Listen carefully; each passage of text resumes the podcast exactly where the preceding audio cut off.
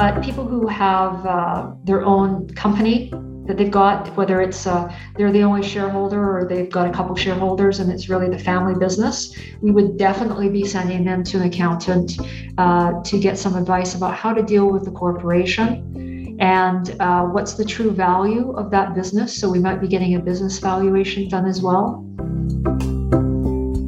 This episode of the C E Drive podcast is brought to you by Business Career College. Business Career College is a leading provider of financial services education, including the life insurance licensing program, the entire set of courses leading to the C F P certification, which is actually where I spend most of my time teaching and where I have met many of the participants in these podcasts.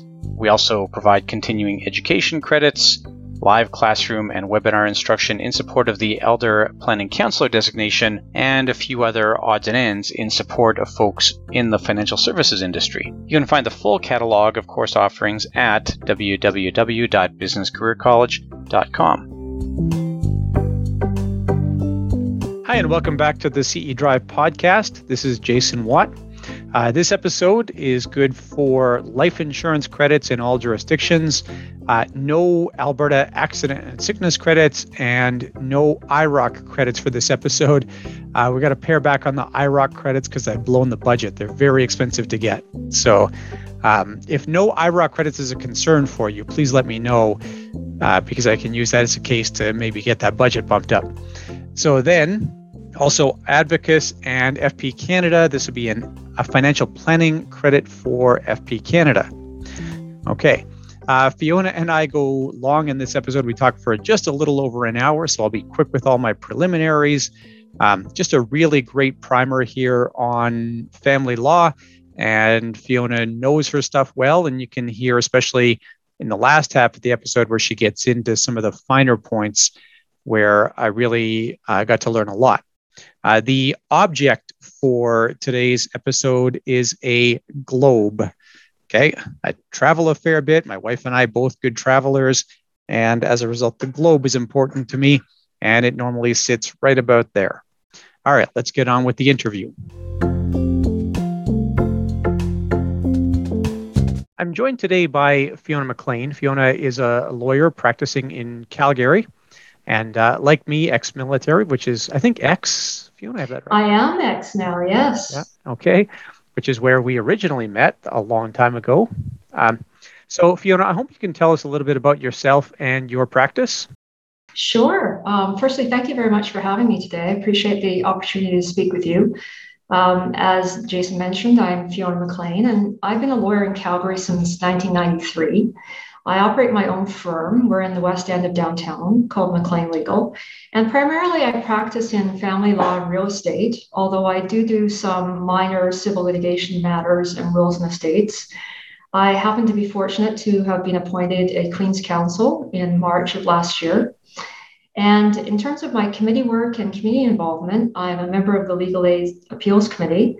I'm also assessor for our provincial bar exam. And I'm on two community boards of directors, one for the Calgary Military Family Resource Center and Valor Canada. And in addition to, as you mentioned, I'm now a former military reservist with over thirty-two years of service. I didn't catch the last board, Fiona. Sorry, what was the last one? Well, it's uh, Valor Canada. So it deals with educating Canadians about their Canadian military heritage.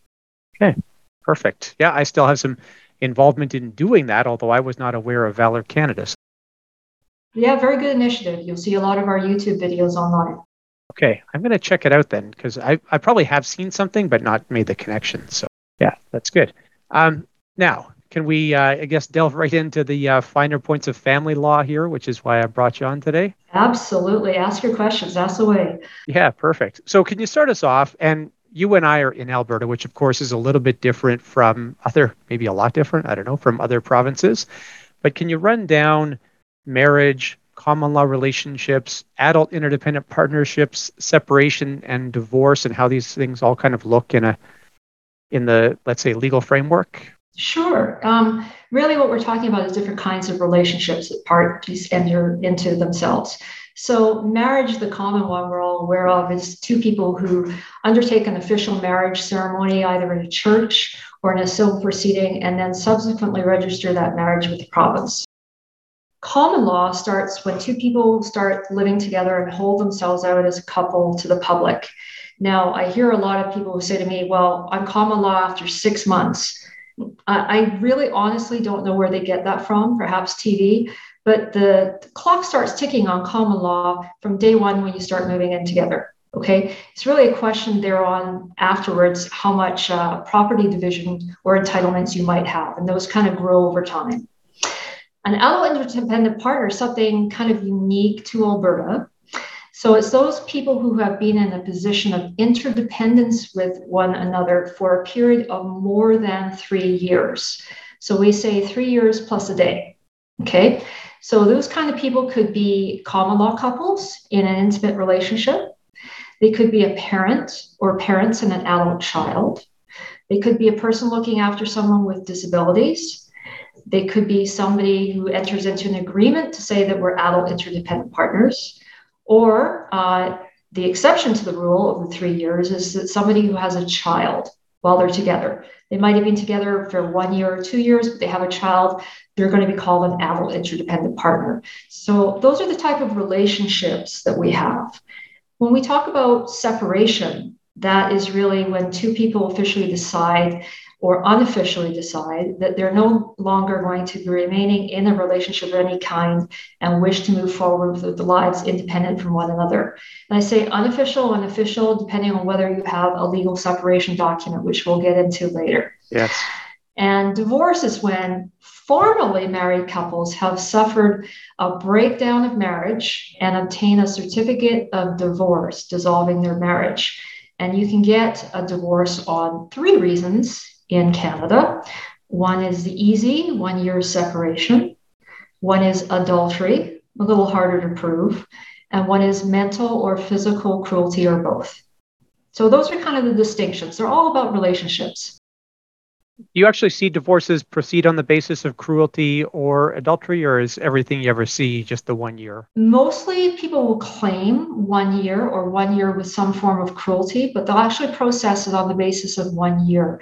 In my entire years of practice, I've only ever done one adultery divorce because it is really hard to do. I think that's the whole private investigator following somebody around kind of thing, is it? Well, most people don't have enough money for that, actually. It's uh, taking a lot of information from social media, because adultery is a circumstantial case. When you're proving adultery, you don't have to definitively prove adultery and have the video, you know, of them doing the deed. But there's a lot of stuff people these days put on social media, and we glean that to determine that they have a relationship or they've had an intimate relationship with somebody else, and we can get a divorce on the basis of adultery. Wow, that seems, I mean, that seems like a pretty uh, extreme step, but at the same time, the stuff people will put on Facebook, right? Yeah, it, and the case that I did have was a bit like reading a, a trashy novel, to be honest. So I prefer to actually do the divorces on the basis of one year. Yes. Yeah, I'm sure that that's much, like you said, much cleaner and simpler. It is, for sure. It is. Yeah. Now, that's a good breakdown of sort of like family law one oh one. You know, we, we're talking here mostly to financial advisors and financial planners. Correct. And one of the areas that I know I get a lot of questions about in class is about the need for, I'm going to use the word prenup here. I'm sure you'll correct my language around that. But when do people need prenups? Do they work? Is it worth doing them? Can you talk a little bit through the, the whole prenup uh, case? Sure. Um, there are a number of reasons why people might have a prenuptial agreement. Uh, one is income disparity of the parties, which you'll see as financial planners. So someone has a high net worth and they're worried about the possibility of some portion of that going to a partner on separation or divorce. The other one is estate planning. Um, someone may wish to ensure that family assets can be distributed to beneficiaries again without some portion being distributed to a, a partner. And then subsequent relationships. Maybe these people, it's not their first rodeo. As they've gone through the whole divorce thing, it's been terrible, horrible kind of situation for them. They want to make sure it doesn't happen again. So they want to make sure that the assets they come into this relationship with remain theirs, and any that they gain together will be shared.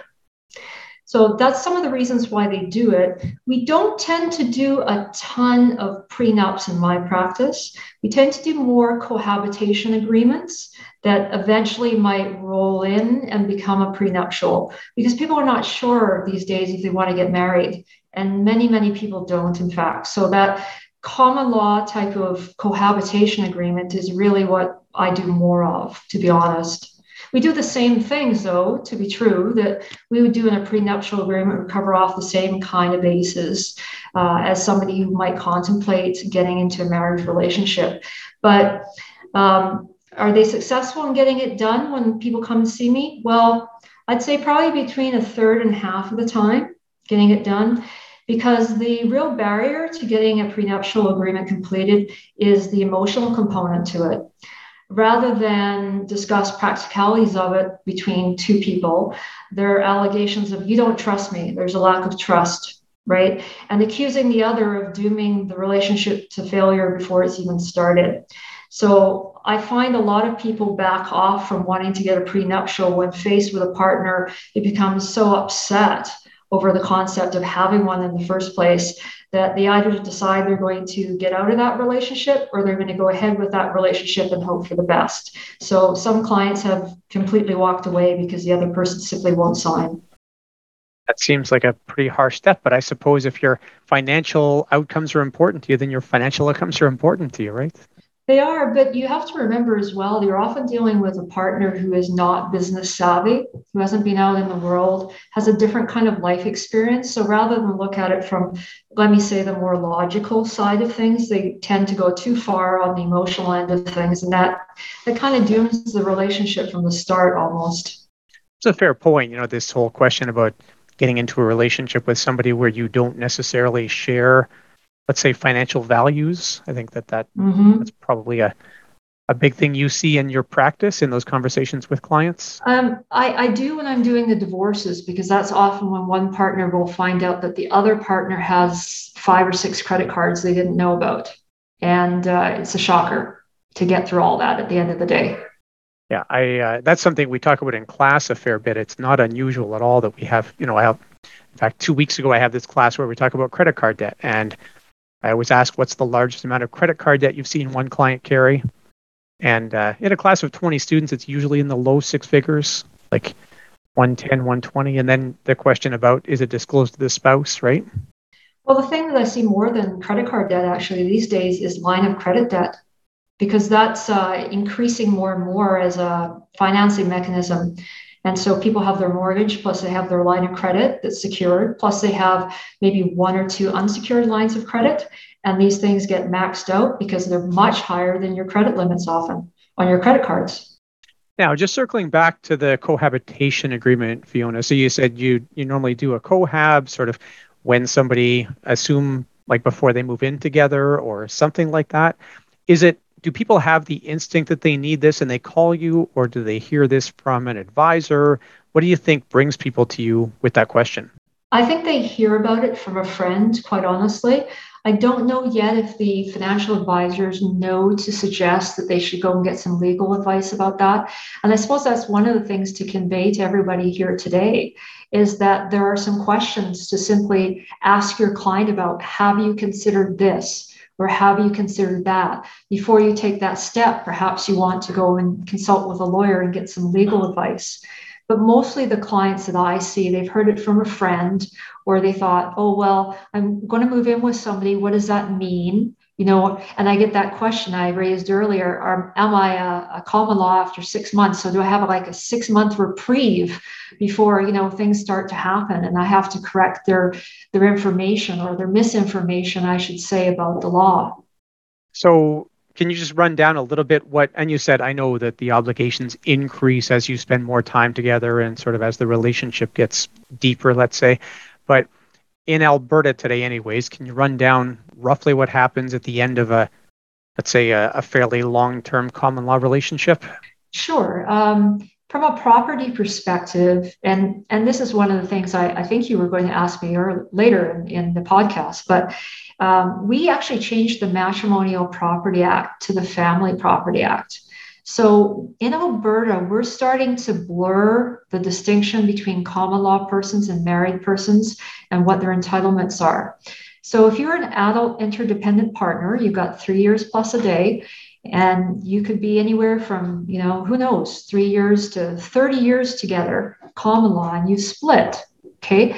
You're going to be entitled to fifty percent as a starting point of the discussion of any of the property that's generated during the course of that relationship, okay? And there are some exceptions to that in the legislation, but that's your starting point. You don't have to prove an entitlement to get to fifty. You start at fifty percent.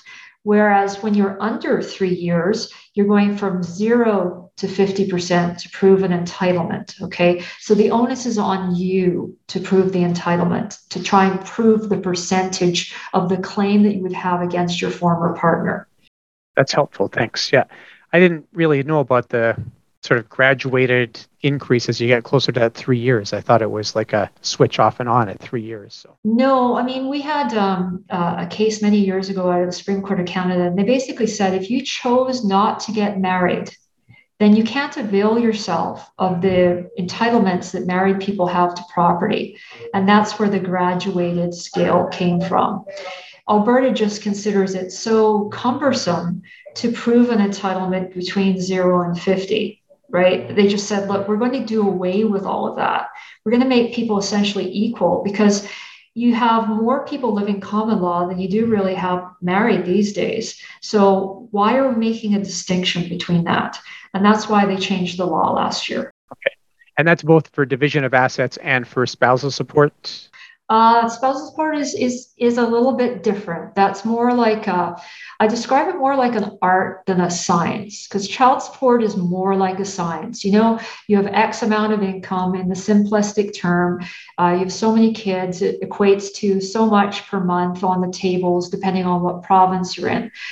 Once you've accounted for the child support, then you deal with the spousal support. And that's where the art comes into it, because we have spousal advisory guidelines that assist us in giving some ranges, but they're not law, they're a tool.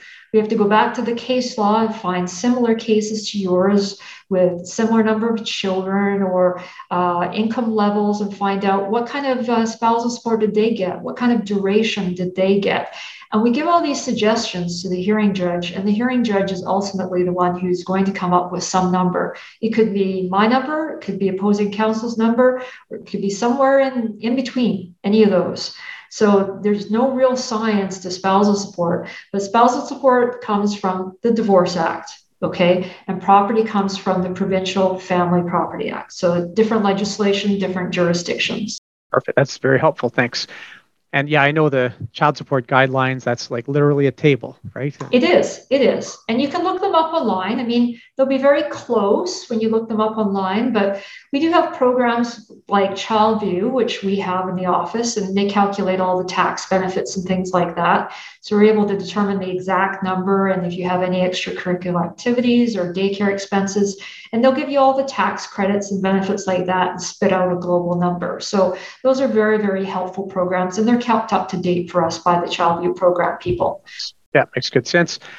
Now, uh, just going back to separation in Alberta, I'm going to have a few questions about separation here. Sure. So what does somebody, you, you even mentioned this, you said, you know, some people are sort of casually separated, I think was, and some people are like real full on, have gone through the process. So what does that gradation look like, or what do people do to get themselves like actually separated? What do the courts need to see here? Well, the courts can take sort of an unofficial and official separation into account, okay? Let's talk about the unofficial, okay? You're not doing any kind of formal document. You've decided you're going to separate from your partner. You could be living in the same household, but you're not beholden to the other. You're making your own decisions. You're going on your own financial path. You're not telling them when you're back that day or where you're going. There's no joint family venture involved in that, okay? Or you could be, you know, one party moves out and you're living in separate residences, okay? So you're separate, but you haven't resolved all of your issues that you have, you know, child support, spousal support, property issues, debt issues. You've done none of that except decided you're going to separate, okay? And so you still have to go through that process of trying to get a resolution, either through mediation, through mediation arbitration, or through the court system, or yourselves, okay? If you're going to do a formal separation, though, that requires a separation agreement, or we sometimes call them minutes of settlement or uh, a separation contract. Okay, you're making a decision with your ex-partner about all the myriad of issues that you have. You're committing them to paper, and then we go away, we sell homes, we transfer R S Ps, we transfer funds, we pay debts off, all those kind of good things. That is really a legal separation document. And with that, you know completely that you're separated, you're done, your uh, connections between one another are completed, as opposed to the unofficial separation where it's physical separation, but you still have all those issues left to be resolved. So that's the difference. How much can people resolve without going, like without professional advice here? Do you see people who actually sit down and are able to hammer out those issues, or do people kind of leave a bunch of questions unanswered and then it rears its ugly head later on? Well, we often get a framework from people who try to do it themselves, and then we try to advise them on the law and the areas or the gaps that they have in their own document. And then for the things that we can't handle, we refer them over to accountants or financial planners to fill in the blanks and come back to us, because, you know, we're just one tool in the toolbox. Everybody is. They have their little piece of knowledge. And sometimes we have to go to other experts as well to get the knowledge we need to finish the document. So you can't really do it yourself, or you're going to miss out on something. And six months, one year down the road, when you do get some proper advice, you're going to go, holy cow, I really lost out. I lost out on a ton of money, or entitlements, or equalization, or C P P equalization. I didn't know that I had the entitlement to. So spending even an hour with a lawyer or an hour with an accountant or a financial planner is worth its weight in gold to point you in the right direction to understand what you need to resolve in a way that is equitable for both parties. Uh, just talk me through the C P P entitlement thing for a moment here. It's a common question that I get, and I know there's a, a legal entitlement to share C P P or split C P P at the end, but can you talk us through that? Well, you can have C P P equalization of C P P credits. Okay, so everybody generates C P P credits during their lifetime, based on, you know, their employment. They pay into it every year, okay? If you've had one partner who has worked out of the home more than the other and has had a higher level of employment, they're going to have a higher level of C P P credits. So at the end of the relationship, you can apply to have those equalized during the period of the relationship or the period of marriage. And it simply means a transfer the government makes from the higher party to the lower party to equalize those. You still get your C P P credits from pre-relationship. They're all yours. You still get to keep those, but it's an equalization of the ones that were generated while you were together. It's a simple form to do, actually. And you can do that, correct me if I'm wrong here, but you can do that if you were divorced years after the relationship ended, can't you? Yes, you can. Yes, you can. In fact, what happens is we send people their certificate of divorce and say, look, you know, go to link X or Y and fill out the form, send a copy of your divorce judgment in, and they'll do it. And however long it takes the government to do it, they will do it, though. And just going back to separation, so you had said here that, you know, sometimes you have just this very informal, sometimes you've mediated, sometimes it's gone to court. Do you find most people get mediated settlements today? Is that the, the most common? No, I wouldn't say that. I would say that during COVID, that's probably increased because our courts were shut for a long time. And we've got a backlog because they were shut, and the focus on criminals at the moment also creates a backlog. So people will be looking for alternative ways of trying to resolve their disputes. So sometimes they will have used mediation for the past eighteen months or so. Uh, I find generally not, because um, I don't know, it's just like the cost of mediation. It depends how you do it, right? You can hire a mediator yourself, and the two of you can go with a mediator and a partial person and get a deal done, and then just briefly go to separate lawyers to get it signed. Or you can hire your lawyers to come with you to the mediation, which sometimes creates more expense because the lawyers want to do the job that they would do at court. So you're paying for the lawyer and you're paying for the mediator as well. So it can be expensive. When you go to court, yes, you have to wait to get into court, but you don't have to pay for the judge. You only have to pay for your lawyer, you see? So it's a kind of a cost benefit and time analysis. Do you want to wait more time to get into court and just pay for your lawyer? Or do you want to get the matter done quicker and maybe pay a little bit more at the front end? Everybody's a little bit different how they want to handle that.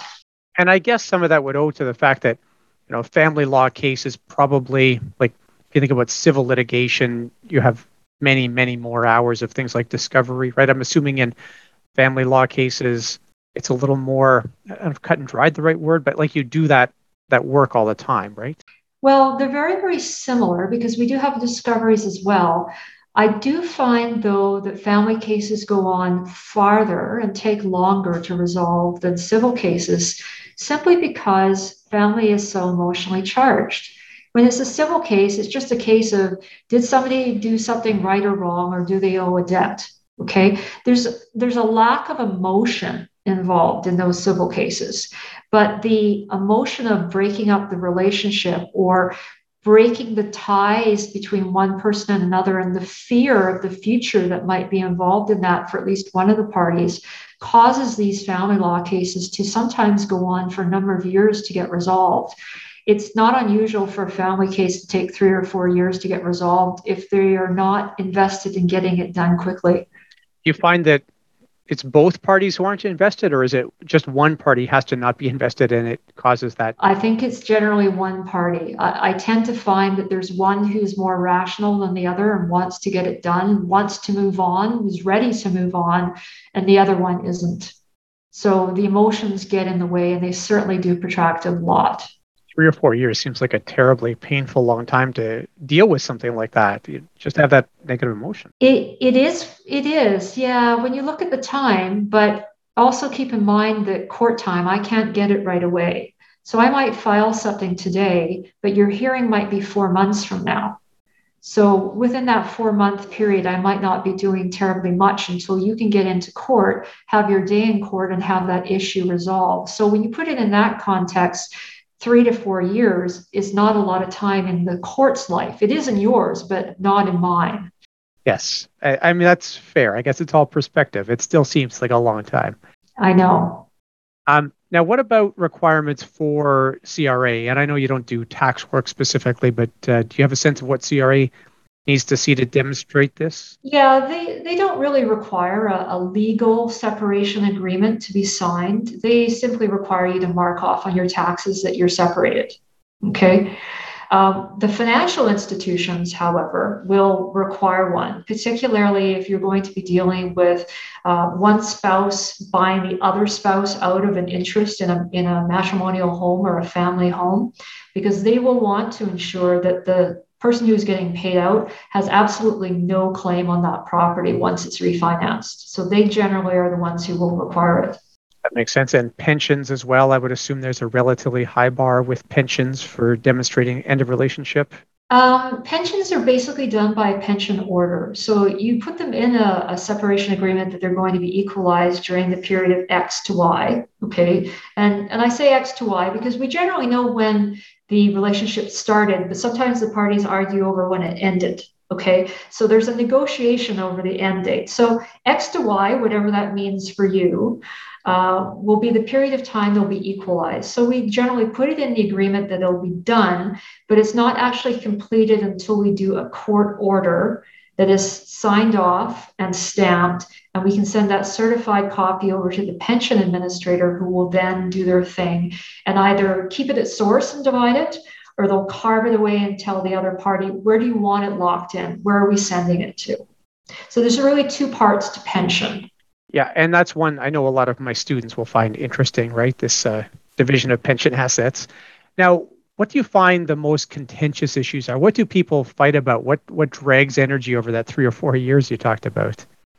Uh, probably parenting and child support more than spousal support, because a lot of people love their kids and they want their kids, and half time is never going to be enough time when they're used to being around them all the time.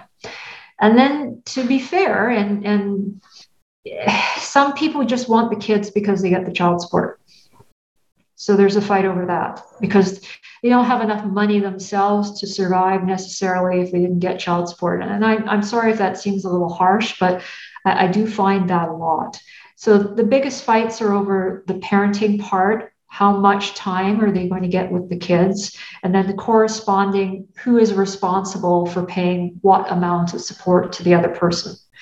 Those are the ones that will hold things up, at least initially. When you start to get past that block and you start to get onto other issues, sometimes those can end up being resolved a lot quicker.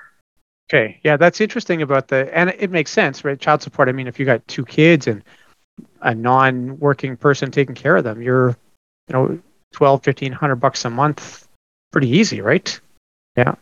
Kids are expensive. Yeah, kids are expensive. And that's not even with the add-on Section sevens, which we'll talk about, I'm sure, in a few minutes. Right. Uh, you could give a Section seven right now. This is, I know, the uh, additional amounts for child support. Can you run down what happens with Section seven?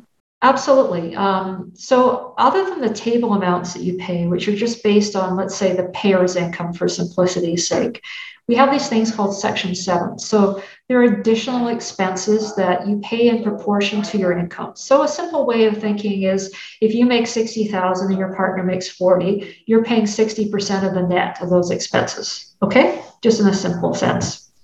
So the biggest ones are daycare. Okay? Then we have medical or dental expenses over one hundred dollars a year. Okay, so your twenty percent of your plan that's not covered, that's going to be a Section seven. Any medical or dental premiums you have through your company or you pay Alberta Blue Cross maybe for extra coverage, those premiums will be included. We're going to have uh, extraordinary extracurricular activities. So depending on your income, say um, soccer or hockey, the registration fee would not be a Section seven because it's normal, but going to the camps or the tournaments might be because they're extraordinary. And then we have post-secondary expenses as well. That's a big one. So if you don't have R E S Ps to contribute to that, you're looking at what are the post-secondary tuition, books, and lab fees. Where is your child going to go? Are they going to stay in city or are they going to go to another city? So those are the kind of things that we look at and we shove them into those child view tables that I talked about earlier and come out with all the tax benefits to figure out what's the net.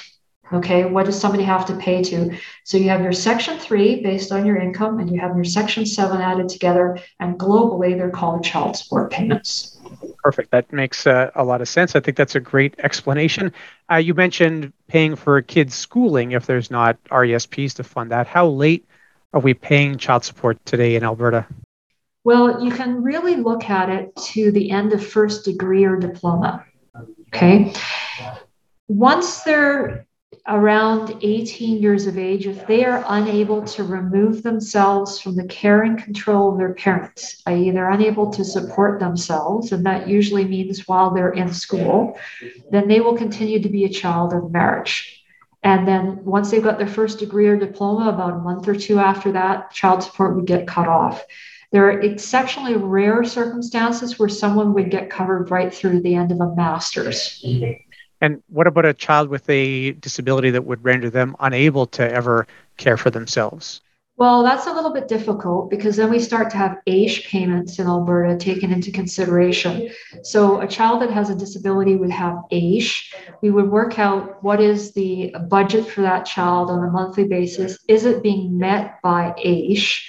And then what obligation over and above that would another parent who's not the custodial parent have towards providing any potential top up to that child who has AISH? Okay. Like a million moving parts to this child support thing when you get into it, eh? There are. That's why everybody is different. Our family law is very fact dependent. Your factual circumstances applied with the law and the ability to give you some form of relief based on those circumstances. Now, you mentioned earlier bringing the accountant into this picture, the financial advisor potentially as well. Um, is this a, a normal thing? Like, does everybody go see an accountant? And I know one of the things I hear is that people don't necessarily account for registered versus non-registered assets sort of on a, a net basis. How much do you get involved in that kind of conversation? Depends on the net worth of the client and their circumstances. So if they're a high net worth, then yes, we will send them to the accountant. They already have an accountant. A lot of people don't. They go to H and R Block to get their taxes done. So they're they're not the kind of person that we would send to an accountant or would have the money necessarily to consult with one. But people who have uh, their own company that they've got, whether it's uh, they're the only shareholder or they've got a couple shareholders and it's really the family business, we would definitely be sending them to an accountant uh, to get some advice about how to deal with the corporation. And uh, what's the true value of that business? So we might be getting a business valuation done as well. So again, a lot of moving parts depending on what your circumstance is and your net worth and your, I guess, familiarity with the process. I'm not going to send somebody to an accountant who's never gone to an accountant before. It's it's useless, you know. But if they have a financial advisor at their bank, because they'd be dealing with somebody there, I say, go get some advice about this or that, and then come back and, and talk to me about it. Right? Because hearing it from two people giving the same sort of message really helps. I mean, I'm just the lawyer, okay?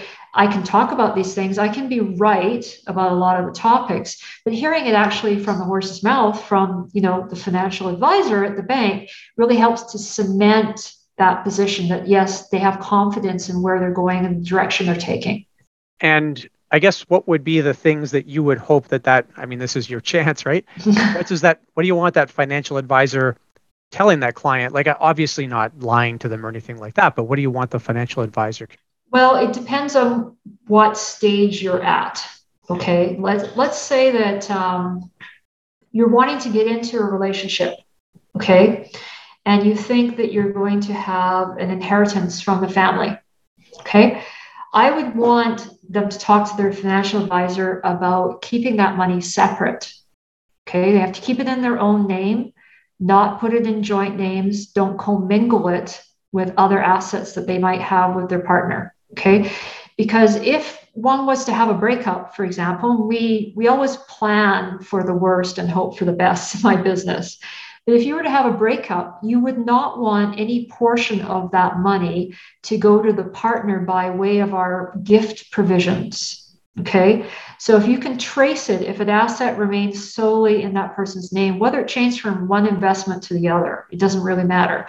So long as we can trace it and track it, that it's never really become touched down in the other partner's financial portfolio or given to them, then that's a good thing for the client. Now, if they do want to give some money to that spouse or partner, I would want to have a discussion, perhaps even with their financial planner, with their permission, about how we, we deal with that and what's their intention. Are they truly intending to give a gift of some of that money to the joint endeavor? Because they have to understand that some of that, if they do break up, will be considered matrimonial money or family money subject to division. Okay, so that's that's very important for a financial planner to understand and not recommend, oh, well, let's shelter it over here with the spouse or the partner for tax. Yeah, you might save some tax, but you might lose out rather largely at the end of the day because you made that decision. So that's very, very important to, to discuss with your financial planner. The other thing to discuss is, of course, having a uh, enduring power of attorney with your financial planner. Something happens to your client, who's going to give you instructions about the portfolio, right? And so you need to know that as a financial planner, and the person who is, say, in a coma in the hospital temporarily, they need to know that they've chosen somebody who can work with their financial planner and give them instructions so that they're keeping that wealth and that wealth being generated for them as well. So there's a number of different things, depending on what's happening in your life, that you want to talk to your financial planner about. Yeah, I, an example of the, the first thing you talked about, I mean, obviously powers of attorney, this is a huge part of what we talk about, mm-hmm. But then using some of that, like getting an inheritance and paying down the mortgage with it, for example, that's one where I see people want to unwind that when their marriage breaks down. Yeah, and I, I because I do real estate, um, I have a, a different kind of perspective on things than people who just solely do real estate and don't do family law. The first question I ask people when they come in to buy their house is, who's giving the down payment? And what is your intention with the down payment? And if the intention is that you're to keep that down payment no matter what, then I will structure the description of the title to make sure that you will always get that down payment back. And the remainder of it, the part that's being mortgaged that you're both contributing to and, and cutting down to zero, that part is what's shared. But unfortunately, a lot of my colleagues in the real estate bar, because they don't do family law, will just say, oh, you guys are living together, great, we'll put it in joint tenancy. And they never give consideration to, well, what's the end state here? What are we looking at with this big pile of cash from anywhere from ten thousand dollars to hundreds of thousands of dollars that somebody has given as a down payment? Are you getting that back? Or are you giving it sort of as a gift to this joint family venture you've got going on? So it's very important to have those kind of conversations. Yeah, I didn't even know that was possible to to take steps to preserve that. Oh, it, it is. And, and, and a lot of people, they don't see those titles. So I've had people argue with me, you can't do that. And then I'll hold up a copy of a land title and say, oh, yes, you can, you know, because I do it all the time. That's one of the, the questions I do ask, because I'm cleaning up people's messes at the end of the day. They come to me at the back end. I'm like, oh, my gosh, you know, you didn't you didn't put this in writing. I don't think I can get it for you. It would be so easy if you just had a fifteen minute conversation with a lawyer or financial planner at the beginning. So easy. That's a great piece of advice. I think that that's one that uh, I'm sure a lot of people listening will pick up on that too, and maybe put a little more diligence into what they tell their clients as far as uh, buying property as a couple. So, yeah. Yeah, I think it's very important just to realize that the issue is there and just say, you know, I think you should go and get some advice on that. It'd be worth its weight in gold just to get that advice, and then you can circle around, come back to me. Right. And you would go to the family lawyer typically for that. Get that breakdown, and then go to the um, financial planner. Yes. Yeah. Yes. For where the money is coming, because the financial planner is going to be assisting with cutting the check or the bank draft that's going to go to the lawyer who's going to be doing that real estate transaction for sure. That makes sense, Fiona. Thanks. Yeah. Now, uh, you mentioned quite a while ago the business assets, and I'm curious about business assets, because I know this is kind of a fraught area in family law. What can you tell me about where you have one person in the household who owns a business? Well, it's kind of a loaded question. Um, I suppose we could start with some of the basics. When when you're selling a business, um, you either have a, a sale of assets or you have a sale of shares. Okay. So in family law, you have to avoid double dipping. Okay, you can't say I'm going to take half the value of the assets in this corporation, plus I'm also going to take spousal support off the income that you're making from that corporation.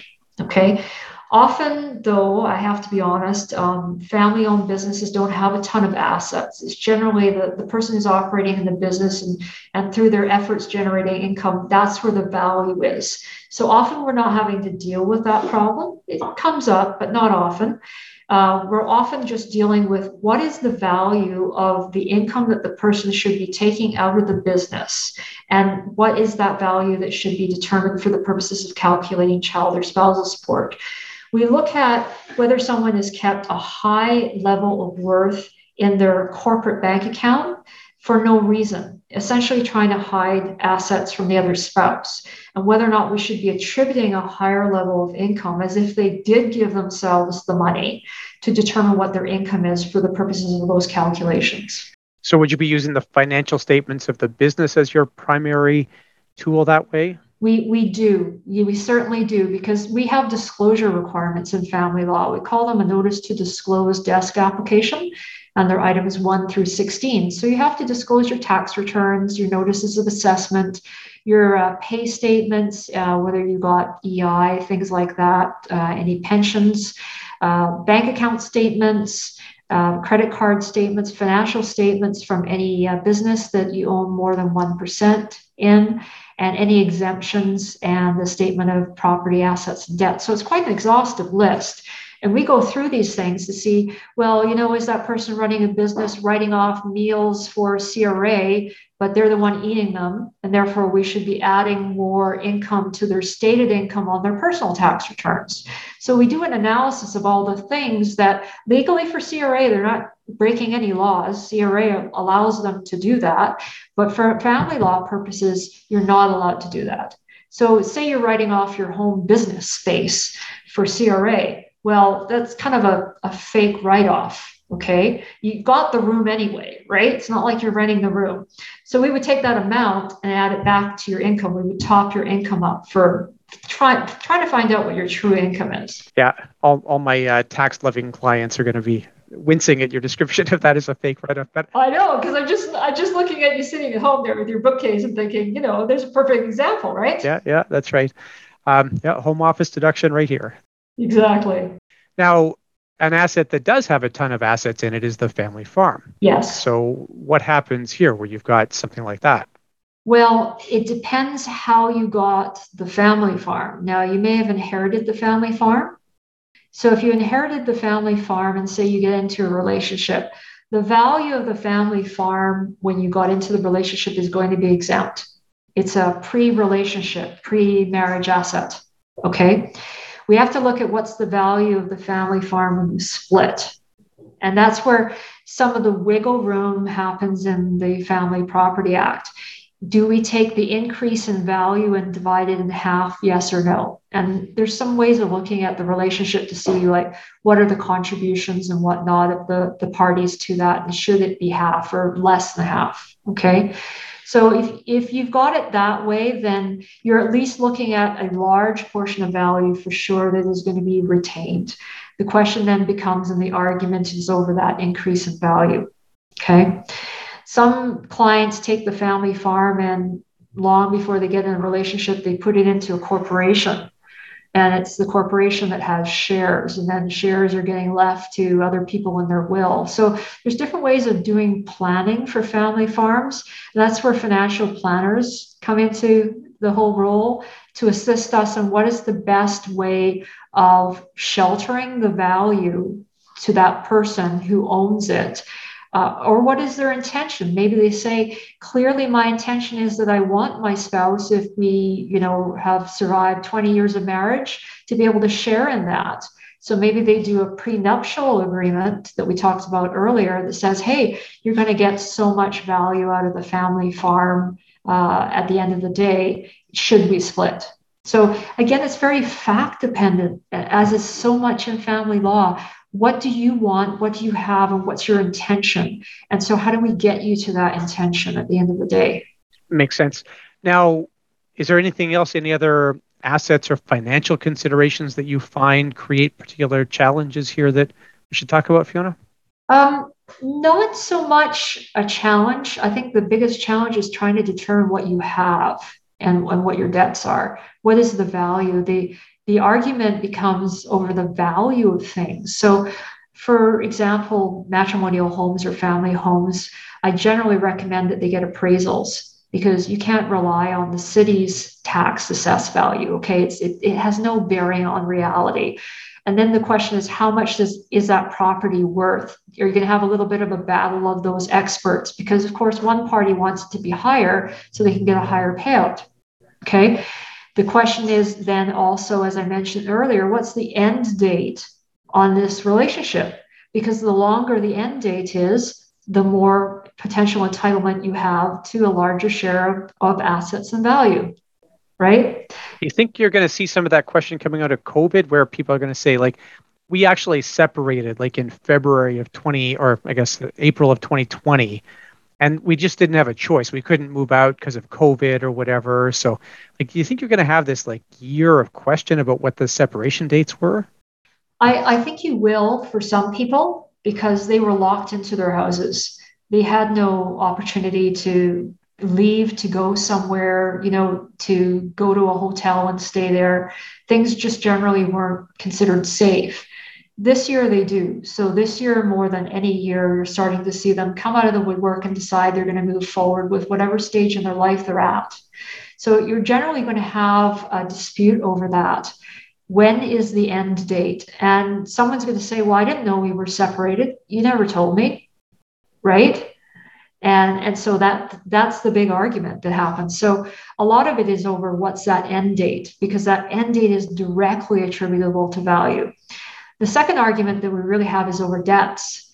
So someone has a high credit card debt or many credit cards you didn't know about till you started separating and exchanging this disclosure, right? Surprise, someone's got six credit cards you didn't know about.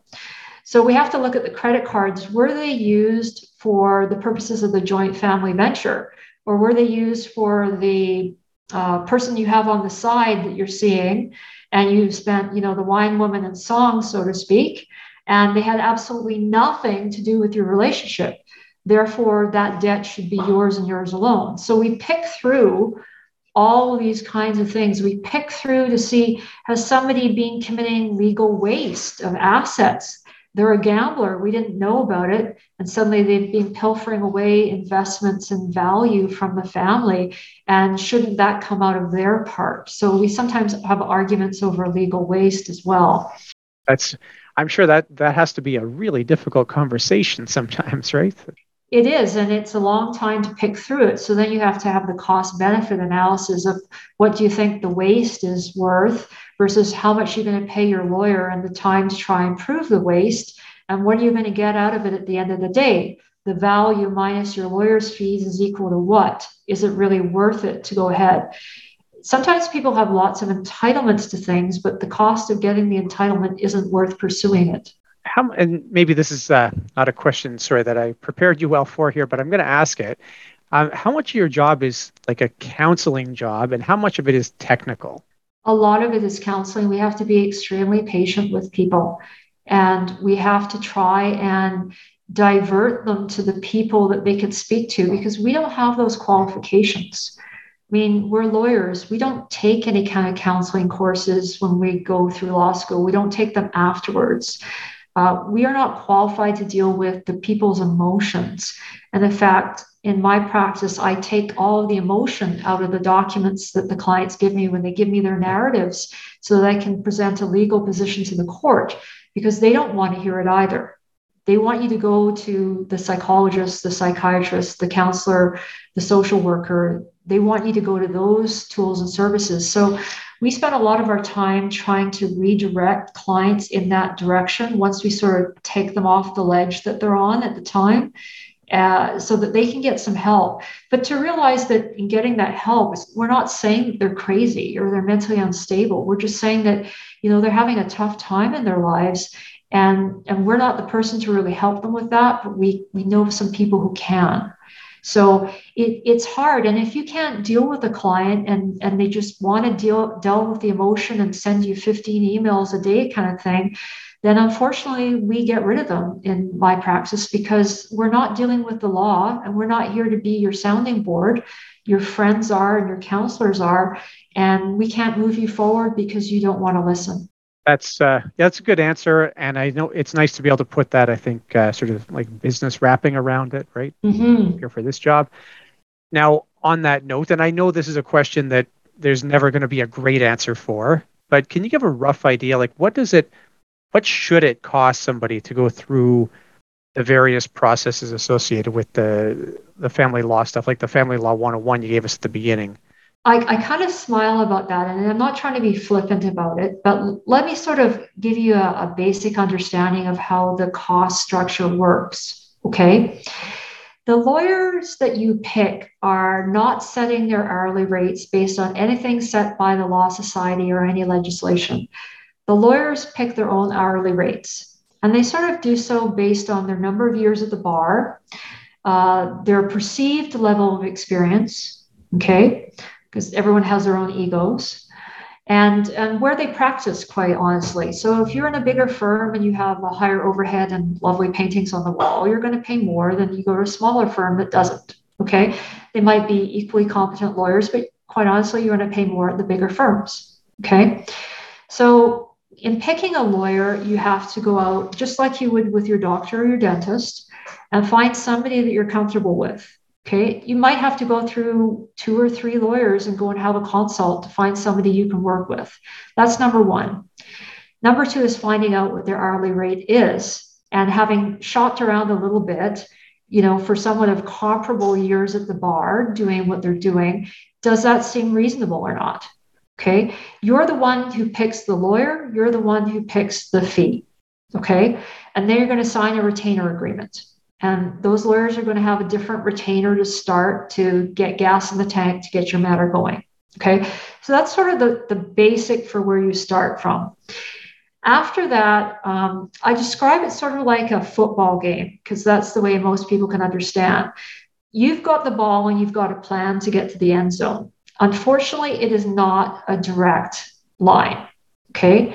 You're going to start with your plan and something's going to interrupt you. That's going to be the other party with a response or with a counter application, okay? So it's kind of like taking two steps forward, one step back, two steps forward, one step back.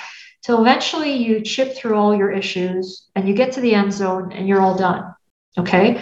That can take anywhere between, as I say, now to say three, four years, depending on the complexity of your matter and the emotional state, the other person's applications they're going to bring as well to get everything done, okay? And if you have to go through the court system, you are also dealing with scheduling your matter for a hearing. And you can't just say, hey, I want to get in next week, because the court may not have time next week. And realistically, with COVID, everything's being delayed and being pushed to the right. Okay. So you're getting a little bit longer to get in to get a hearing. Unless you go through mediation or mediation arbitration, you can get in faster because, again, you're picking somebody and you're setting up a schedule, which is faster than the court, hopefully, uh, to get in and get a resolution, get somebody to help you. Okay. So it can be very costly if you're the one who's committed to the process and the other party isn't. If you're both committed to the process to get it done, I've done things from start to finish for clients within a period of three months, right? That's how quickly it can be done. If both are invested in, let's get all our issues on the table, let's hash through them, get them done, get them in an agreement or an order or a judgment, it can be three months. Okay, if you're going to fight over it, it's, it could be years, and therefore your expense goes up. And you don't have to sacrifice fairness to get that three months, right? Like that can be done in a fair way, or? Well, I don't use the word fair because that's very subjective, okay? You may never think the process that you go through and the end result is fair, okay? Because fair to you means almost that you get everything that you want, okay? I say equitable. Okay, whatever the law provides for. If the law provides for it, I am going to fight to get what the law provides for you. If you want to make a slight compromise here or there to get something done faster, that's up to you, but you do it with your eyes wide open, with all the tools and options in front of you, and you make that decision. And then it becomes something you can live with. So it's not a win, it's not a loss, something you can live with, and you can move on. Yeah, that's a good way to look at it. I like that packaging again. Now, you had obviously prepared some uh, thoughts earlier about what you kind of wish financial planners would talk to their clients about. I thought that was really valuable. Um, are there cases you've seen where you wish that you had seen a client sooner, where you feel like somebody should have sent that client to see you before something blew up or before it got expensive? Um, lots of cases. Um, I, I think sometimes lawyers don't do the best job of managing expectations of clients. They have to do that from day one when they see them, because clients going to come in and they have an impression of what happened with their friend or what they saw on television, which is often American television, and it's wrong. And we have to set the expectations right from the get-go. And I think a lot of lawyers come in and client has a whole host of issues and they just say, okay, I'm going to fight through it, and, and not really tune them in to where they should be thinking and where Canada allows them to go with their legal matter. So I think getting in the beginning and setting those expectations firstly is key. Okay.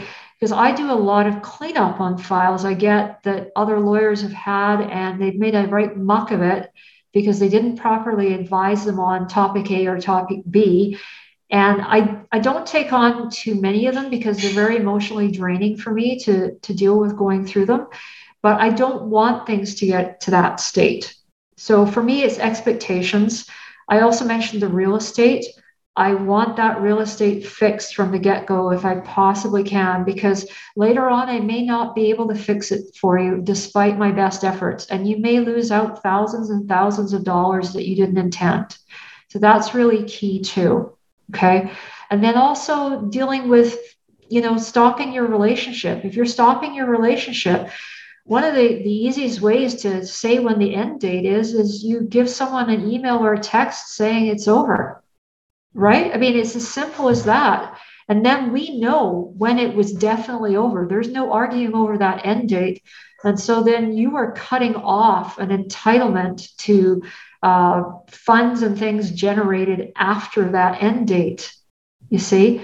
So there are a number of things like that that I wish that people would deal with uh, a lot easier or sooner with me or other lawyers at the bar for that matter.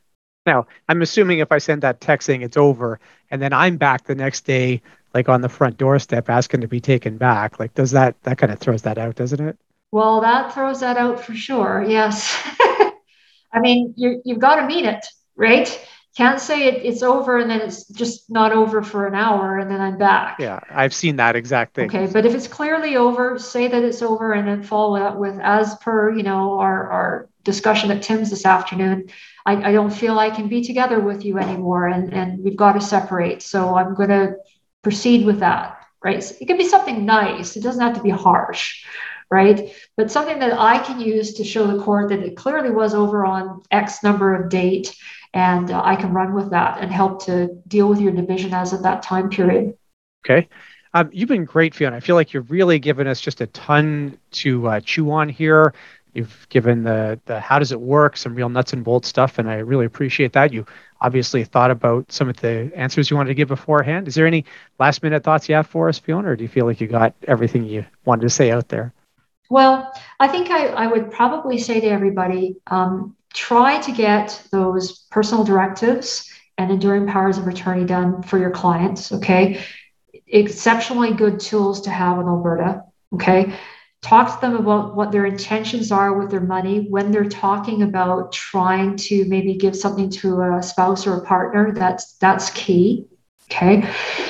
Refer them to a lawyer for a consult. They don't have to hire the lawyer to solve the problem yet, but get some information because knowledge is powerful, right? So refer them to a lawyer for that. And then also suggest perhaps they want to consider mediation arbitration as well, because if they can get invested in that in the get-go, they can potentially save themselves a lot of money. And the whole intent of all of this is if you're having people that are separating, you want to maximize the amount of money that ends up coming out to your client at the end of the day.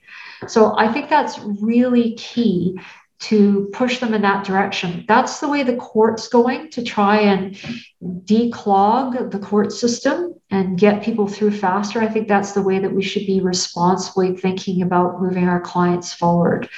Um, and just sort of be aware of some of these issues that we've talked about today.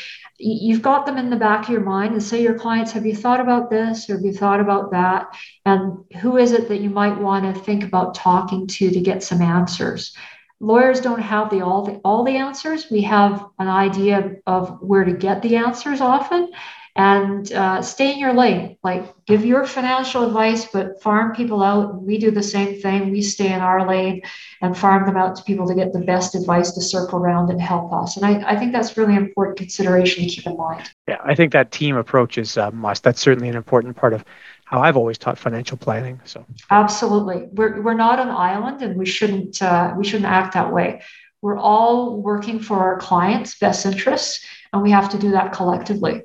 And of course, you talk about that consultation. You'll be more than happy if people reach out to you with questions after the episode, I assume. Oh, yeah. I mean, in my office, I mean, we're not all the same as lawyers, but my office, we do a free fifteen minute consult with people to sort of get them started. And then if they like what they hear or they like us, they can circle around and have a more in-depth consult or retain us.